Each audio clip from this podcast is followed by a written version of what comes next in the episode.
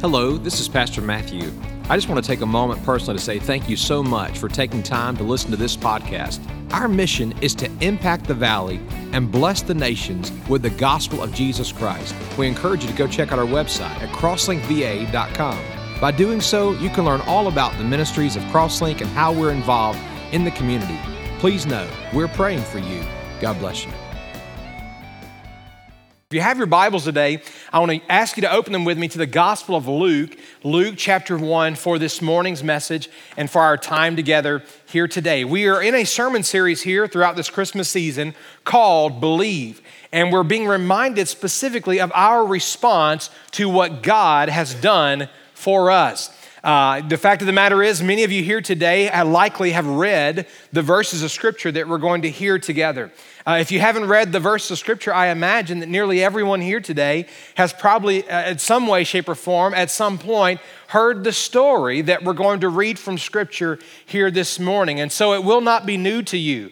But my prayer through it today is that God would speak to our hearts and lives in a new and in a powerful and a fresh way as we need here this morning. I was reminded this week uh, even just yesterday, about the importance of, of really letting God's word being a heart in our life. I was speaking to a gentleman. He's, a, uh, he's been a worship leader for many years, but he is now becoming a teaching pastor of a church here in Virginia. And we were talking yesterday for a few brief minutes, and, and we had a chance to interact. And he said, Man, I need to ask you to pray for me tomorrow. And I said, Well, absolutely. Well, how can I pray for you? He said, uh, out of all these years I've been in church, I am preaching my first message, first Christmas message tomorrow morning. And I said, Well, absolutely, I'll be happy to pray for you. He said, No, really, like I'm really nervous about it. And I said, Well, why are you so nervous about it? He said, Well, he said, this church has some great Bible preaching and teaching for years. And the beautiful thing about the Christmas story is that it never changes. And he said, The challenging thing about preaching that same story is that it never changes. And so he said, literally, I, I, what new thing can I tell them that they haven't already heard? And uh, of course, I reminded him, uh, and the Lord allowed me to pastor and preach for 16 years now.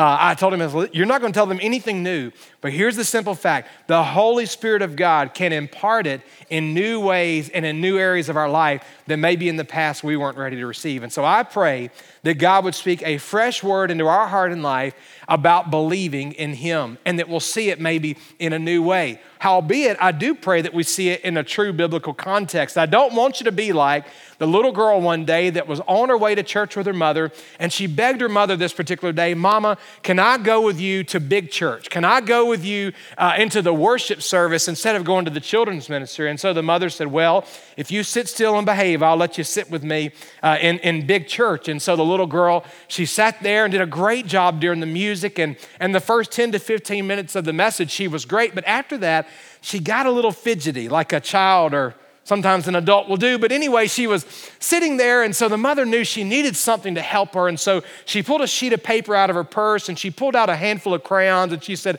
Honey, I just, I want you to just color and draw whatever the pastor is preaching about, kind of create a scene of what the pastor's talking about. And so the little girl did, and she began to color and began to write and listen to what the pastor was preaching about. And the pastor that day was telling the whole story about Jesus being born and laid there in a manger. And so she began to color Mary and Joseph and baby Jesus in the manger, and the shepherds were there. And, and off in the far distance, she had these, these three little guys off in the distance with this red thing on their hat. And so they had the service, they went home that day. And, and so finally the mother asked, she said, Honey, show me your picture. I bet it's a masterpiece. And so the little girl, with pride beaming, she handed the page to her mother, and her mother began to look and say, Oh, honey, this is beautiful. I, I see Mary, and, and sure enough, there's Joseph, and there's baby Jesus. Oh, look at the, the shepherds. And she could even tell off in the field there were the sheep. But she was confused about the three little guys with red hats. And so she, she asked, honey, what are these three guys over here at the end of the page? And what in the world is that red, that red thing on their head? And she said, Oh, mommy, those are the wise men. And the mother was confused. Well, why? What is this red thing on their head? She said, Oh, those are their fire helmets. And she said, Fire helmets? I, I didn't hear the pastor say that the, the wise men had fire helmets. She said, Oh, yes, mommy. The pastor said the wise men came from afar, afar. Apparently, she was from Alabama. I don't know. Luke chapter 1 this morning, we're going to look at a scripture that you've heard before, you've maybe read before, you've heard described before, but I pray that in a new and fresh way, God would speak to our hearts and lives. You know, the fact of the matter is this morning, in the midst of our celebrations, in the midst of our decorations, in the midst of all the festivities and all the food and all the, the, the, the, Santa and all the presents and all the different things, it is easy for us to lose sight of the true reason that we celebrate. Please make no mistake about it. Christmas should be all about the grace and goodness of God. We are indeed celebrating the fact that God so loved the world that he graciously came to earth and dwelt among us, making a way for us to be with him for all eternity when we consider that the living, true, almighty, all powerful God of heaven looked down at man in our sinful, helpless state, instead of condemning us and instead of looking down upon us, instead of utterly, completely rejecting us, God looked upon us with compassion and He looked upon us with love and He looked upon us with grace and with mercy and He made a way for every single one of us to be saved, to know Him, and for ultimately one day for us to spend eternity eternity with Him. We celebrate Christmas today because God so loved the world that He gave His only begotten Son.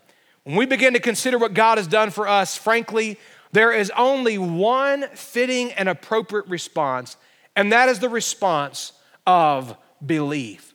This morning, as we open God's Word, we continue to look at this emphasis of believing in God. And we're specifically looking at several things that I believe that the scriptures that describe to us the birth of Christ, how they point us to not only believe in God, but to believe specific truths about God. Last week, we saw from the story of Zacharias and Elizabeth that God calls us to believe the promises of God, that He, he is faithful to fulfill His promises. Even when we don't see it or understand it, when we don't know how it can all work together, He is faithful. He calls us, He is faithful to fulfill His promises. But the second truth we come to today in Luke chapter 1 in these familiar verses is this simple fact God also calls us to believe that He can do the impossible. We sang in a song just a moment ago that God is able, that God can do anything and everything. But I wonder this morning do we truly believe that God can do the impossible. I believe that's what God was calling Mary to in Luke chapter 1, and it's what He's calling us to today. And so I want to ask you if you're able to do so, will you stand to your feet for the reading of God's Word? We're going to read verses 26 through 38. The words will be on the screen in front of you. The Bible says this Now, in the sixth month, the angel Gabriel was sent from God to a city in Galilee called Nazareth to a virgin engaged to a man whose name was Joseph of the descendants of David, and the virgin's name was Mary. And coming in, he said to her, Greetings, favored one, the Lord is with you. But she was very perplexed at this statement and kept pondering what kind of salutation this was. The angel said to her, Do not be afraid, Mary, for you, once again, this word, have found favor with God. And behold, you will conceive in your womb and bear a son, and you shall name him Jesus. We'll talk about the importance of his name if the Lord allows next week. He will be great and will be called the Son of the Most High, and the Lord God will give him the throne of his father David. He'll reign over the house of Jacob forever, and his kingdom will have, say it with me, no end. Listen to the statement. Mary said to the angel, How can this be since I am a virgin? The angel answered and said to her, The Holy Spirit will come upon you, and the power of the Most High God will overshadow you. And for that reason, the Holy Child shall be called the Son of God. And behold, even your relative Elizabeth has also conceived a son in her old age, and she who was called barren is now in her sixth month of pregnancy. Verse 37 For nothing will be impossible with God. And Mary said, Behold, the bondslave of the Lord, may it be done to me according to your word. And the angel departed from her. Let's pray together. Father, we love you and we thank you for your love for us. We thank you for this morning and this time together. God, we thank you for the truth of your word. God, I pray that you would speak to our hearts and lives in a personal way, uh, Father, according to your plan. God, where we need to be convicted of sin and we need to repent of it and turn from it, I pray, God, that today would be a day of deliverance and forgiveness and of salvation.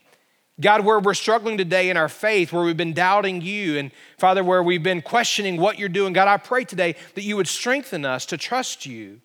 And God, that in everything that's said and done here today, that you alone would get the glory and praise. We pray in Jesus' name. Amen. God bless you. you may be seated this morning. Believe that God can do the impossible. This morning, I want to ask you a very simple question as we get started. It kind of is on the lines of what we sang and what we see in this passage of scripture, but that simple question is this Do you believe that God can do the impossible? Do you believe that God can do the impossible? There are many of us today, we have a mental understanding, we have at least a mindset within us that would say, absolutely, God can do the impossible. After all, many of us would simply look at creation alone and we would say, God has revealed his power. He has revealed his glory through creation. Look at how he spoke the world into existence. Look at even just the details and the dynamics within a single leaf. Look at all the details within, the, within a simple human cell, the DNA, and all the difficulties. We understand that God has revealed his power in creation. But we also understand, many of us would say, well, of course, I, I mentally understand and accept that God can do the impossible because not only has God revealed it in creation, but He's also taught us that through His Word. No doubt from beginning to end, from Genesis to Revelation, from the Old Testament to the New, we see over and over again that God can do anything. In the Old Testament, for example, we read of Jeremiah in Jeremiah 32, who declared, Ah, Lord God, Behold, you have made the heavens and the earth. How? By your great power and by your outstretched arm. Listen to this statement. Nothing, Jeremiah says, is too difficult for you. Would you look at your neighbor for a moment and say, Nothing is too difficult for God? Would you do that?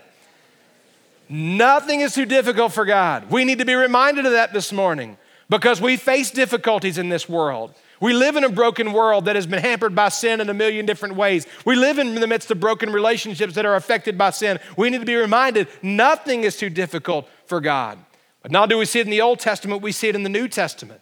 Jesus himself said in Luke chapter 18, verse 27, these simple words The things that are impossible with people are possible with who? With God. All of us, every single one of us, have certain impossibilities. No matter how wealthy we are, no matter how strong we are, no matter how influential we are, no matter how smart we are, there are things we can't do, but there are things ultimately that only God can do. We understand, at least mentally, that only God can do the impossible. But I wonder, on a more personal basis, do you personally believe that God can do the impossible in your life. I mean, we understand in our mind, okay, we got this fact. We see creation. We see all these other things. We see these truths of Scripture. We got it. God can do the impossible. But in our own heart and life, when it comes to our crisis, when it comes to our broken relationships, when it comes to our painful past, when it comes to our bad diagnosis from the doctor, when it comes to our bad news, in those moments, do we believe personally that God can do the impossible in our life? See, there's something about it when it goes from just the theological fact to now the personal truth that I must respond to by faith. There's something about it in that personal moment that causes us to delay, it causes us to question, and even causes us to doubt. Well, I believe what God is wanting us to see this morning is the overwhelming, clear answer yes, He not only can do the impossible, but He can do the impossible in our lives as we respond in faith to him. And we see that in the story of Mary. I want you to make with me this morning four observations from Luke chapter 1 that I believe God will use to encourage us and I pray to challenge us and help us to truly live by faith here today. The first thing I want you to see this morning is the unlikely person. The unlikely person. The Bible introduces us to her as simply a young lady by the name of Mary. Now, you may be here this morning and thinking, wait a second, Pastor, Mary is an unlikely person. Uh, she's like one of the most well known characters from the entire, if you will, Christmas story. How could she be unlikely? But please understand this morning, long before she was well known, long before she had uh, plays and poems and songs written about her, long before she was a part of that nativity scene, so to speak, long before some within our culture literally would pray to her, long before any of these things happened, she was a very unknown person. In fact, we know from Mary that she was a very simple, common, ordinary young lady. In fact, she was an individual just like many of us. She lived a simple, common, ordinary life. She was a sinner in needs of God's grace, just like you and I need God's grace. She was an unlikely person. And we see that in two specific ways in the text. First, we see that in the context of her hometown. Her hometown. You know, someone's hometown can tell you a lot about them. You understand that a lot? Uh, our background can tell us a lot about ourselves. And the Bible says in verse 26 something about her hometown. It says that in the sixth month, the angel Gabriel was sent from God to a city in Galilee called Nazareth. Now, Galilee was a very popular region in Jesus' day. In fact, if you read through the Gospels, you begin to learn several things about Galilee. And I think of the Sea of Galilee, for example. The Sea of Galilee is where Jesus had several experiences with his disciples uh, on a boat, and we read of several storms that happened on the Sea of Galilee. We learn about the city of Cana in Galilee, where Jesus performed his first miracle during his earthly life as he was there at the wedding and turned the water into wine. And that was a significant city. We know in New Testament times of a city named Tiberias, which was the kind of the capital city of Galilee. It was a major uh, industrial city of trade and of commerce, uh, a lot of wealth in that time, uh, tons and tons of people. And so there are some significant things about Galilee. But one of the areas of Galilee that you wouldn't know anything about is a little town called Nazareth. Nazareth was frankly one of those little towns that we still wouldn't know about today without the exception that something significant was about to happen in Luke chapter 1. Now, I don't know about you, and I'm not picking on any particular area, please understand that, but, but Nazareth was just kind of a, a small town that nobody really knew about. Uh, I was reminded of kind of small towns that you had to learn about when you moved to a new area when the Lord brought our family here three and a half years ago. Uh, by show of hands, how many of you are native to the valley? You were born up, you born, you raised up, grew up here, right here in the valley. How many of you? Very good. And how many of you have been transplanted? God has brought you here to the valley. And some of you are praying that God would bring you to the valley, okay? I won't ask you for those that are praying to leave, but the bottom line is, is we, some of us are from here, some of us aren't. I remember when the Lord brought us here in June of 2016. It was like my second week here, and, uh, and I had a meeting that was scheduled. And so I was talking actually with Pastor Terry, who's sitting on the front row, dressed like me today. Thank you, Pastor Terry, looking sharp, brother. Um, I went to Pastor Terry and I said, Pastor Terry, uh, I've got a meeting and I'm not sure if I know where I'm going. He said, Well, where are you headed to? I said, It's this lunch meeting over in McGaheysville. and he just started laughing, just like you did. And I said, What's the deal? He said, It's McGaheysville. I still, there's not a C or a K in it. I have no idea how they pronounce it that way. And, and he, he gave me a brief tutorial on the area. And, some, and I appreciate Pastor Terry. It has helped me and it's probably kept me alive on a few occasions. Thank you for that. The simple reality is, Nazareth was kind of like that. It was one of those areas that, unless you were right there, you didn't know about it. And in the context of biblical days, Nazareth was greatly looked down upon. Nazareth had no major industry, they weren't a thriving metropolis. There was no major wealth in Nazareth. In fact, the people of Nazareth are just hardworking people. They were largely farmers and builders, and there was nothing of Nazareth that was noteworthy. In fact, most scholars today believe that you could measure Nazareth's population in hundreds and not by thousands. In fact, some go as far to say as there were a handful of clans, this would have been families, if you will, and their descendants that had kind of gathered in this area. So maybe their population was between four and 600. I don't know if that's true or not, but it gives us a picture of the fact that it's a very small rural area. In fact, the only reason you would ever go to Nazareth is if you were passing through Nazareth on the way to Sepphoris, the capital that was built by Herod Antipas in 4 BC. In other words, people did not like Nazareth. If you went to Nazareth, you went only because you were passing through to get to the governor's basically capital and palace, and you got there as quickly as you could. You didn't stop and stay in Nazareth. Because of Nazareth's lack of wealth, and because of, frankly, their lack of education, because of their lack of industry and all these other things, people from Nazareth were largely criticized and despised. They were looked down upon as someone of low birth, of someone who was insignificant, of someone who would never amount to anything, someone who was insignificant, someone who grew up on the wrong side of the tracks. They were despised and criticized. Well, the Bible tells us in that city, there was a young lady by the name of Mary. In fact, Nazareth is such a city that in John chapter 1, verse 46, when Philip goes to Nathanael to say, Hey, listen, I got to tell you about Jesus of Nazareth. I think he's the Messiah. He's the one who's going to come and save us. Literally, Nathanael said to him, Can any good thing come out of Nazareth? That, that little town? That insignificant city? In our day, we'd say, That hick town? Are you kidding me? They were shocked. But that's the context of the city that Mary came from. Surely one would think that if God was going to send his son, the King of Kings and Lord of Lords, that he would come to a royal palace, that he would come to a throne, maybe a wealthy city like Jerusalem. No, God would begin to work and move in a little humble city in a very humble young lady by the name of Mary. So we see her hometown, but secondly, we see in that context her humility.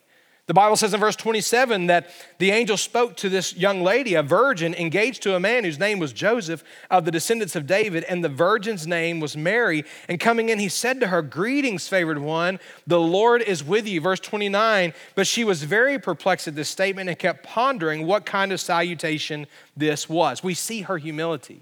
Her hometown, certainly of humble means, but we also see her humility in a few other statements in these verses. First, the Bible tells us that she was a virgin.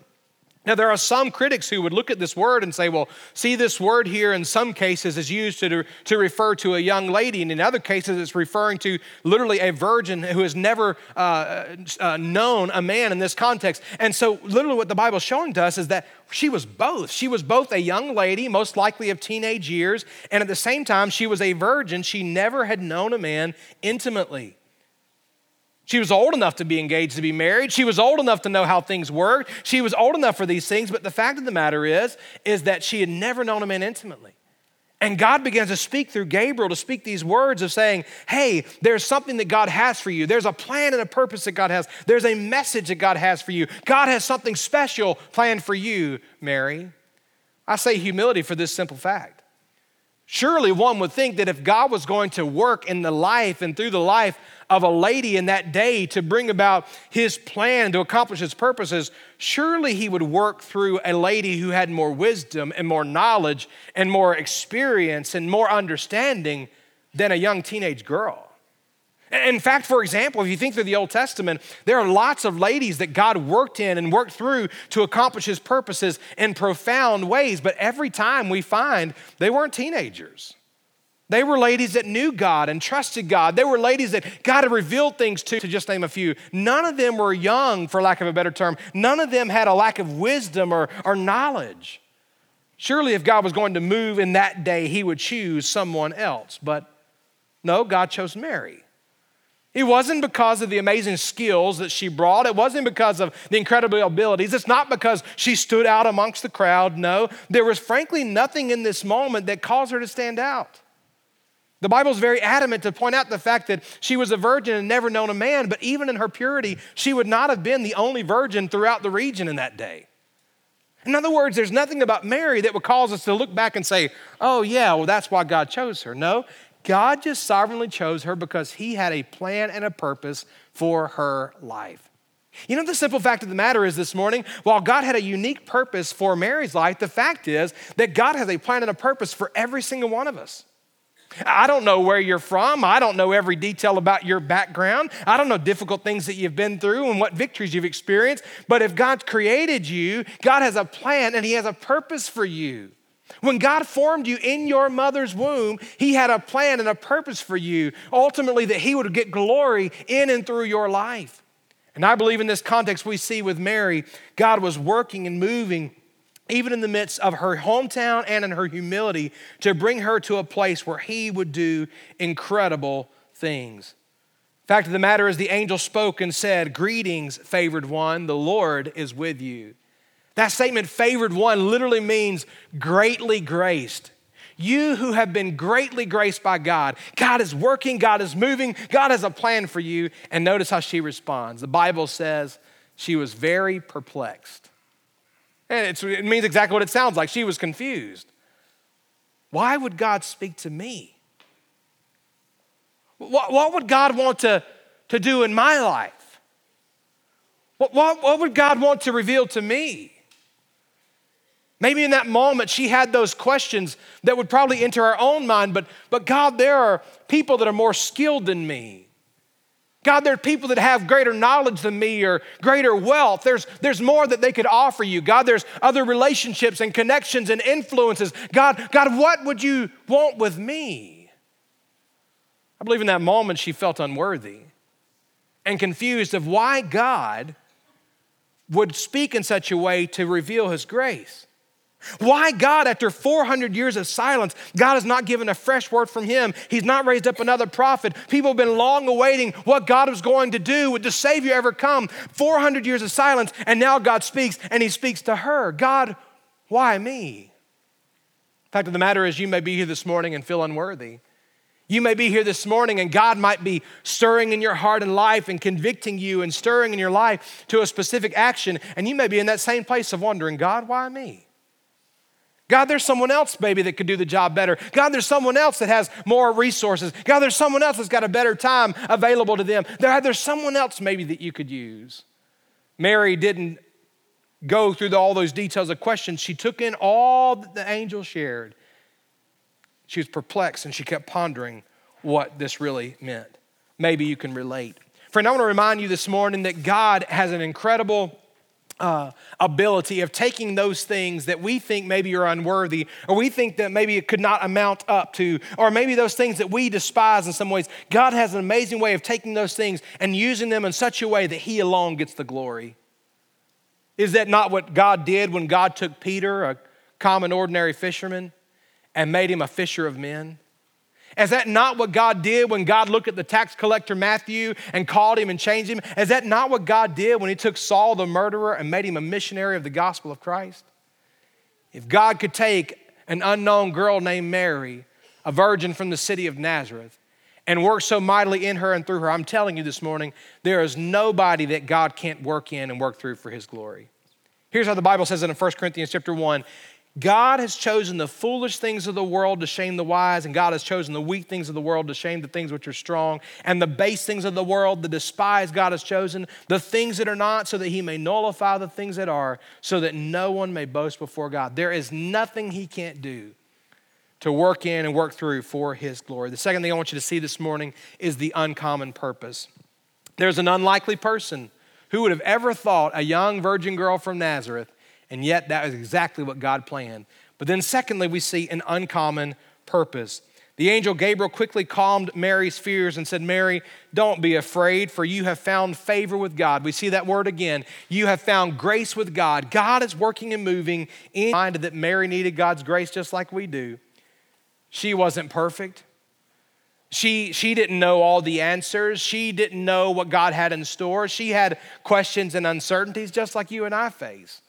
She depended upon and needed God's grace. As the angel speaks, the angel gives a message to Mary. I want you to consider for a moment the message. How would Mary know what God was saying to her? How would Mary know what God was doing in her life? The only way she could know was by a message. And while her message was delivered in a unique manner, the fact of the matter is, God still speaks in our life today to reveal his message. Even still today, 2019, I realize many years have passed since Gabriel spoke to Mary uh, all those years ago. But the fact of the matter is, God is still working and moving in our life to reveal his message. For Mary, in her context, verse 31, the angel gave the message Behold, you will conceive in your womb, you will bear a son, and you shall name him Jesus. She understood crystal clear what the message was from God. And while today we may not have Gabriel speaking a word of message to us, the fact of the matter is we can just as clearly know what God's message is for our life. Even still today, we can know clearly. How? Because we have the Word of God and we have the Holy Spirit of God. Do you remember last week we looked at Zacharias and we looked at the illustration from Luke chapter 1 as God was working and God was moving and God was speaking, and we saw how God spoke to Zacharias? Today, we see still today that God still speaks through His Word and through the Holy Spirit. God makes us aware of what His message is for us. For example, listen to these words of Scripture. We saw them last week, we hear them again in John chapter 16. Listen to what Jesus said Jesus said, I have many more things to say to you, but you cannot bear them now. But when He, the Spirit of truth, comes, He will guide you into what? Into all the truth. For he will not speak on his own initiative, but whatever he hears, he will speak. And what will he do? He will disclose to you what is to come. We're hearing it again, just like last week. He will glorify me, for he will take of mine and he will disclose it to you. All things that the Father has are mine. Therefore, I said that he takes of mine and he will disclose it to you. The picture here is of the Holy Spirit of God bringing us alongside of Him and giving words of instruction to us. It's like these, these words of whisper, if you will. He's giving us a, a message. That's what God is saying in John chapter 16. Let me illustrate that for just a moment. This just yesterday, my family and I loaded up in a vehicle and we went to Lynchburg, Virginia, where we watched the Virginia Christmas Spectacular. Some of you have been there before and you've seen it, but it was a big uh, Christmas program put together by Thomas Road uh, Baptist Church, and it was incredible. And so, my wife and I, we knew we had this plan for the kids, and we had told them all week long on Saturday, we're doing something with our family. We're gonna leave like around noon. We're gonna get back around 9 p.m., so it's gonna be a full day. Get whatever homework and projects done you gotta get done, but we're gonna have a good time on Saturday. And so I told my kids that. Of course, my kids wanted to know where are we going? Where are we going? And I would say, I can't tell you, I can't tell you. If you ask again, I'll never tell you anything again. You know, like, you know, if you ask me again, Santa's gonna take back some presents, you know, like whatever, I don't know. I mean, but my kids would ask, and I would tell them, nothing, nothing. and throughout the week, all but one of my kids, at one point or another, when we were alone, said, Dad, it's just you and me. Where are we going? Seriously. You know what each of them were doing, all but one? Thank you, Mac, for waving at me, right? what each was doing, all but one, they were saying, Dad, it's just you and me now. You can tell me. Your secret's safe with me. And I'm looking like, you're a little liar. That's not true. it's not true, right? I'm being lighthearted here, but the idea of disclosing it to you in the context is it's a picture of Jesus saying, when the Holy Spirit comes, He's going to disclose to you things. It's like He's going to be with you and He's going to, in that context of relationship, tell you things that otherwise you would not have known. And what's the basis of it? He tells us He will guide you into all the truth. The very next chapter, John 17, verse 17, here's what Jesus says Jesus prays, Father, sanctify these disciples of mine, sanctify them in truth. What is the truth? Your word is truth. Here's the fact of the matter is many of us are missing the message from God because we are ignoring the word of God and in essence grieving the Holy Spirit of God. Man, when we get in God's word and let God's word get in our life, the Holy Spirit begins to move and to convict and to comfort and to guide and to help, to give wisdom and direction. He gives us his message. Mary did not have the full word of God like we have today. She didn't have the Bible like we have it. In fact, in this moment, literally, the, the angel said, The Holy Spirit will come upon you, which means in that moment, the Holy Spirit wasn't upon her. Today, as a born again believer, we have the Holy Spirit of God within us, and we have the Word of God to deliver us the message of God. We understand this purpose, but where it becomes uncommon is in the message directly, the unique message that God gave to Mary. What was that message? It was a message about the Messiah. Can you imagine the weight of this message? I think it's hard for us in 2019 to grasp the wonder and the amazement that Mary would have had in this moment. Prophet after prophet throughout the Old Testament, hundreds and almost thousands of years before the birth of Christ, God has been looking forward and God has been saying, I'm going to send a Savior. I'm going to send a deliverer. I'm going to send the Messiah, the chosen one. He's going to rescue the people. He's going to redeem the people. He's going to deliver them from their bondage. And literally, there were all these prophets pointing to it. But like the common pattern of the Old Testament, the people would harden their heart against God. They would reject the ways of God. In fact, God's delay would seem so long to them that they would get distracted and they wouldn't believe God's promise anymore. And they would turn to their own things and they would turn to their own devices and their own habits and they would literally doubt the promise of God to the point that they would completely live however they wanted to. And in that time, God became silent. 400 years. We get impatient when our internet's not fast enough. we get impatient when they mess up our burger at the fast food restaurant. 400 years. They are waiting. They're wait- Is God ever going to speak again?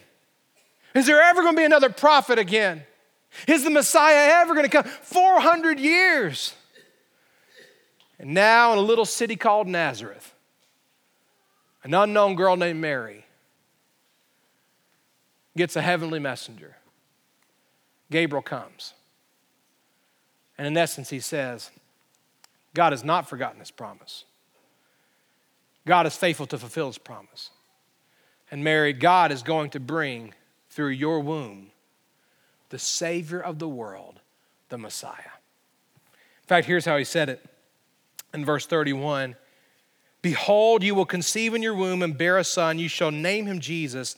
He will be great and will be called the Son of the Most High, and the Lord God will give him the throne of his father David, born in the lineage of David. Remember that statement for a moment. And he will reign over the house of Israel, of Jacob forever, and his kingdom will have no end. Please understand, I realize in our day to day it's hard for us to grasp, but in that moment when the, when the angel says this child is going to be the son of the Most High and he's going to establish the throne of his father David and his kingdom will last forever, those three phrases, those three words were like a light bulb going off in Mary's heart and mind. As she heard the truth, she realized and knew, my goodness, my God, my Savior, look at what you're doing. All the prophecies of old, hundreds of years ago, I Isaiah spoke almost 700 years earlier, speaking of this very moment. And God, could it be that you're bringing this to pass in my life in this moment? Listen to what Isaiah prophesied in Isaiah 7, verse 14, and then Isaiah chapter 9. Isaiah prophesied almost 700 years earlier that the Lord Himself will give you a sign. Behold, a virgin will be with child and bear a son, and she will call his name Emmanuel, which means God with us. Isaiah 9, listen to this. The people who walk in darkness will walk. I'm sorry, will see a great light. Those who live in a dark land, the light will shine on them. Why? For a child will be born to us, a son will be given to us, and the government will rest on his shoulders. His name will be called Wonderful Counselor, Mighty God, Eternal Father, Prince of Peace. Listen to this statement. There will be no end to the increase of his government or of peace on the throne of David and over his kingdom to establish it and to uphold it with justice and righteousness. How far? How long? From then on and forevermore. The zeal of the Lord of hosts will accomplish this. Say, Pastor, what are you saying? I think in that moment, I mean, the light bulbs are going off. Mary is understanding the purpose for which God has created her and the purpose that He is calling her to. Literally, the long awaited Messiah was coming, the long awaited Savior was coming, and He was coming literally through her womb. Uncommon purpose. Third thing I want you to see this morning is the unimaginable power of God. The unimaginable power of God. If you're so with me, would you say, All right? Picture the scene for just a moment. Mary's purpose was very unique. She would hear a message from God that no one before had ever heard and no one since has heard or ever will hear again. That a virgin would conceive and give birth to a child, and this child would be called the Son of the Most High God. But it's in this next point that we are reminded, every single one of us, that we all relate and can understand the unimaginable power of God. We say unimaginable because how, frankly, do you put into words the infinite power of God? How do you summarize in a matter of a phrase or in just a few statements, even for that matter, the, the power of God that has power to do all things? That literally there is nothing he can't do. But in that moment of hearing, the prophecies are being fulfilled.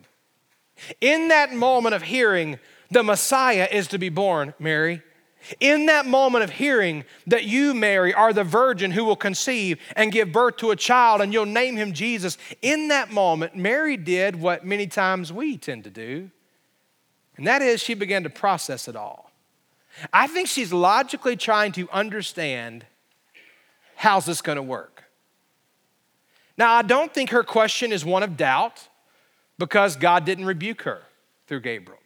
I also don't think it's one of doubt because we know in verse 45 in Luke chapter 1 that when Elizabeth sees her, Elizabeth celebrates and rejoices because Mary believed the message from the angel. But even in her faith, she had some questions. It's okay at time to have questions. When God calls you to do something that is humanly impossible, when God calls you to do something that's uncomfortable, when God leads you to do something when you don't understand how He's at work, it's okay at times to acknowledge that those questions are. And in that moment, that's what's happening here. Mary asks a very specific and simple question. Here's her question. The Bible says in verse 34 Mary said to the angel, How can this be since I am a virgin? I don't believe her question is a sign of doubt. I truly believe that she is accepting the message by faith. Okay, I believe your message. I believe the prophecies of Isaiah and of all the prophets of old. I believe that what you're saying is true, that you're going to give a child to me, that this is not going to be the, the child of a man, but the child of God. I believe this is true, but I don't understand how. How's this going to happen?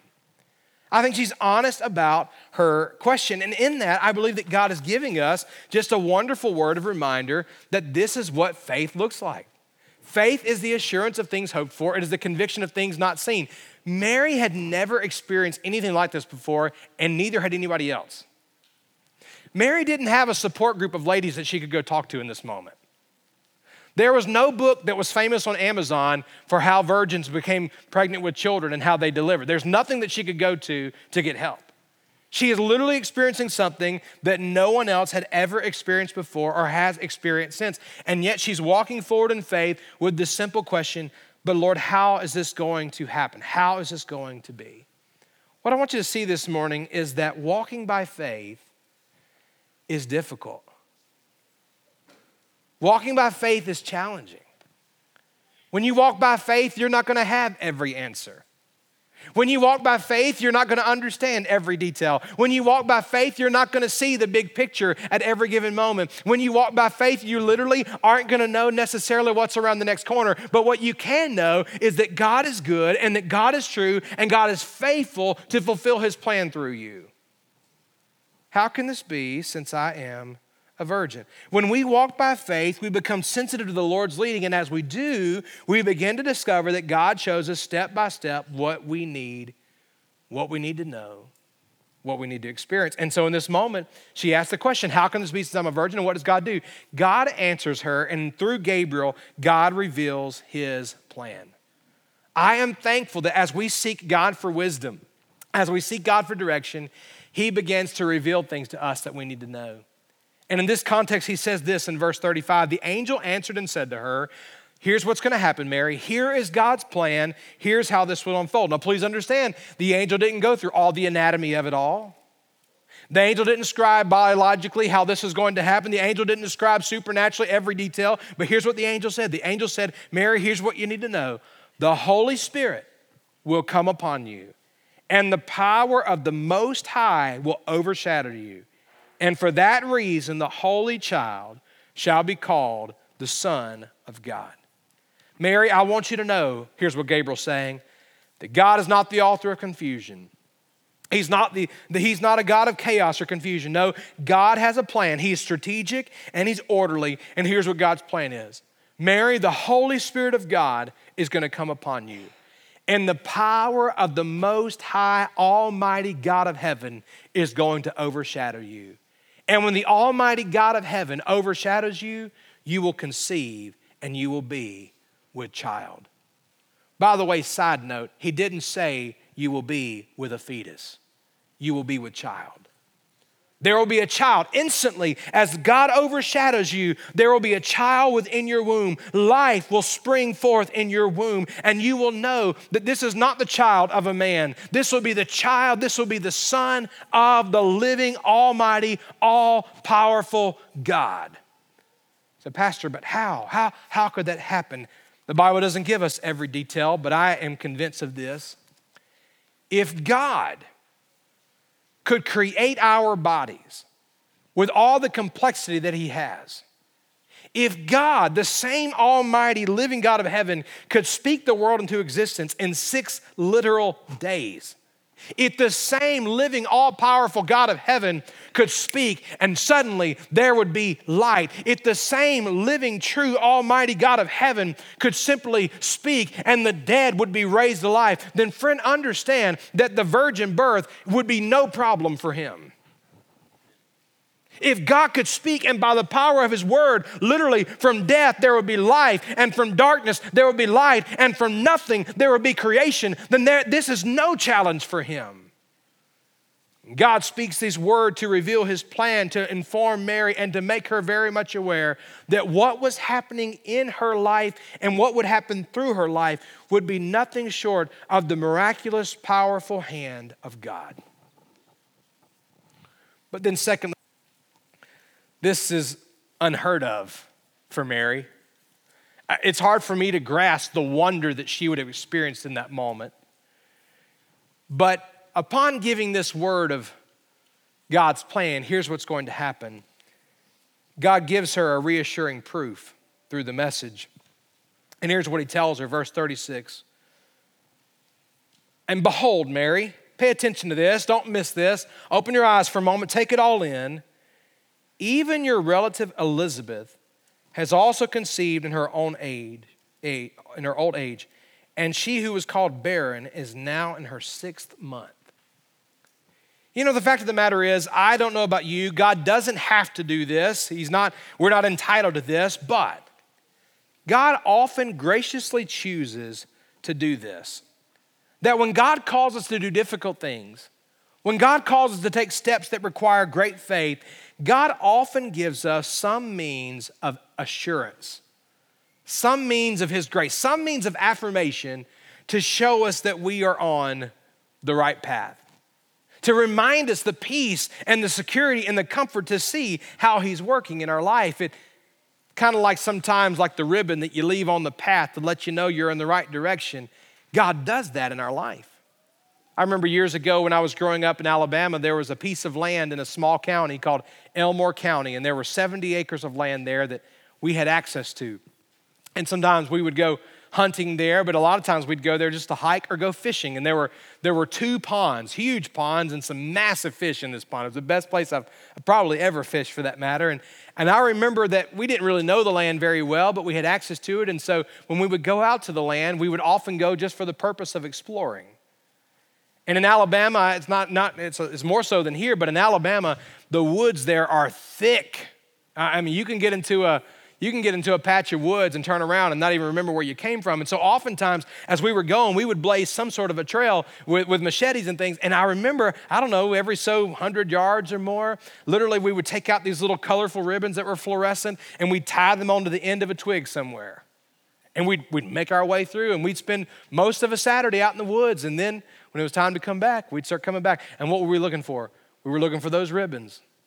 Those, those literally, those, those ribbons as a reminder here's the path. We're going in the right place. You know, the fact of the matter is, there are oftentimes in our life, we may not see it in the moment, we may not understand how everything's working together, but God oftentimes in our life allows circumstances and situations in such a way they become like those ribbons to show us we're on the right path. We're right where He wants us to be that God had a plan and a purpose all along that maybe we didn't see. We're here in this moment, God is kind of giving her a, a ribbon, so to speak, a, an assurance that this is what He's doing, that He has the power. And what's that assurance? Verse 36 even your relative Elizabeth is with child. You remember Elizabeth, literally what he says here? She's conceived in her old age and she was called barren. You, you remember Elizabeth, Mary? Literally, she, she's so up in age. She, she prayed for years, prayed for decades. God, would you give me a child? Mary, you remember the whole family was praying, the whole village was praying. Everybody was praying for Elizabeth to have a child, and the child never came. So much so that she was called barren. She was unable to have children. But I want you to know, Mary, Elizabeth is pregnant, and she's not only pregnant, but the child within her is growing, and she is now six months pregnant, and within just a few months, the baby's gonna be here. God is working, God is moving, God is doing the impossible. What is He doing? He's giving a reassuring proof. Here's the truth it's that simple, simple fact of this statement. If God can make an old barren womb spring to life, then He could certainly make a young virgin's womb spring to life. He's giving words of proof to Mary. Let me ask you a question this morning. How has God proven himself to you? What has God done in your, your life to remind you of his presence, to remind you of his provision? What has God done in your life to demonstrate his power? What has God done in your life to reveal his purpose for you? I, I don't know all the things that He's revealed in your life. I don't know all the ways that He's shown His faithfulness. But the fact of the matter is, we at sometimes in our life go through circumstances, we go through trials, we go through difficulties, we go through things that seem impossible. We may not always see it and we may not always understand it. But if we are watching for His work, oftentimes, like a ribbon on the trail, He reveals to us glimpses and pieces for us to see where He's at work and what He's doing, reminding us that He's had a plan all along. God was doing that in Mary's life. The final thing I want you to see is this I want you to consider the unending promise of God. The unending promise of God. It's in this moment that Gabriel speaks and gives a final word to Mary before he would depart. This was a personal word of promise to Mary. But the fact of the matter is, I am sitting as an unending promise of God because this promise stands on its own. It needs no further explanation. And it's as every bit as true for us today in 2019 as it was for Mary many years ago. And here's what the angel said For nothing will be impossible with God. Mary, whatever uncertainties you have, whatever unknowns exist, whatever insecurities might be there in the back of your heart and mind, whatever the task might be, no matter how difficult it is, no matter what's to come around the corner, I want you to know, Mary, nothing is impossible with God. There's nothing He can't do. The unending promise of God is so simple and it is so clear that God has all power he has all authority, and there's nothing he can't do. We may get discouraged, we may get down, but we need to be reminded nothing is impossible with God. We may be fearful about the outcome, the future may be uncertain, but nothing is impossible with God. Because of that, this morning, we don't have to worry when fear comes. We don't have to be overwhelmed when the bad news comes. No, we can look to God knowing that nothing is impossible with Him. You know, this morning, as I think about that simple truth and that simple promise, I think it's easy for us in our mind to accept that nothing is impossible with God. But when it comes to our personal lives, sometimes it's really difficult to live that out, isn't it? When we look at our past, we look at our situations and shame and all the hurt from yesterday that still hinders us, we still need to be reminded that nothing is impossible with God. Sometimes in our life, when we look at our sin that we find ourselves completely going back to, not living in victory over, Times it's addictions and habits and all sorts of things, and we think it's impossible. How could I ever get victory over this? Nothing is impossible with God. Sometimes it's situations where, where we notice something's wrong and we, we go to the doctor and they do all the scans and all the tests and we deal with the, the worry and the fear that comes along. We even get the bad report and the doctor looks at us with no hope. But I remind you, nothing is impossible with God. There are times we're in relationships and it seems like things are great and vibrant and wonderful and healthy and joyful. And it seems like in a, in a flip second, I mean, everything can turn around and, and be changed and relationships can be over and, and marriages ended and covenants broken. And in those moments, we wonder, what are we to do? I want to remind you, in that moment, still nothing is impossible with God. As a church, frankly, we, we look at the world around us and we recognize over 2 billion people have still never heard the name of Jesus Christ. And we're reminded that we've been called to go into all the world, and yet the task seems so overwhelming. What do we do? We be reminded that nothing is impossible with God. And we walk forward in faith. what do we do about the child that we loved and ministered to and raised to love the Lord and Today they're a prodigal. Today they're not living for the Lord. Today they're doing their own thing and they seem to have no desire at all. What do you do? You be reminded that nothing is impossible with God. There's a lot of situations in our life that, frankly, discourage us and overwhelm us and bring us to a place at times of despair. But I want to remind you this morning nothing is impossible with God. So today, whatever your areas of doubt, Whatever your areas of discouragement, whatever your areas of despair, I want to encourage you to believe the promise of God that nothing is impossible with Him. And instead of throwing up your hands in despair and instead of doubting God and just trying to do everything on your own, I want to encourage you today, anew and afresh, to open your hands to the Lord and trust Him and to surrender everything to Him. You may be here this morning personally struggling with sin and issues in your life that you feel like you have no hope of ever overcoming, that it's impossible. But Jesus himself addressed that in Matthew chapter 19. Remember that, that word there, for nothing will be impossible with God? That same word, impossible, was also used by Jesus in Matthew chapter 19. Jesus was looking at a rich man, a healthy man who had his whole life in front of him. It seemed like he had everything the world could offer, but he, had, he was missing one thing. He didn't know God, he didn't know that heaven was his home. He knew that he needed peace with God. And so he came to Jesus with a question What have I got to do to be saved? How can I have eternal life and know that heaven's my home? Jesus deals with him, talks to him, and then turns around to his disciples. And here's what he says in Matthew 19 He says, Truly I say to you, it is hard for a rich man to enter the kingdom of heaven. Again, I say to you, listen to this it's easier for a camel to go through the eye of a needle than for a rich man to enter the kingdom of heaven. When his disciples heard this, they were astonished and said, Then who can be saved? If this guy with everything going for him can't be saved, then who can be saved? And looking at them, Jesus said to them, Listen to this same word. With people, this is, say it with me, impossible. There is no amount of health, there is no amount of good works, there is no amount of wealth, there's no amount of good faith. There's nothing we can do to save ourselves and set us free from our sin and to change our situation. But with God, all things are possible. What's the key?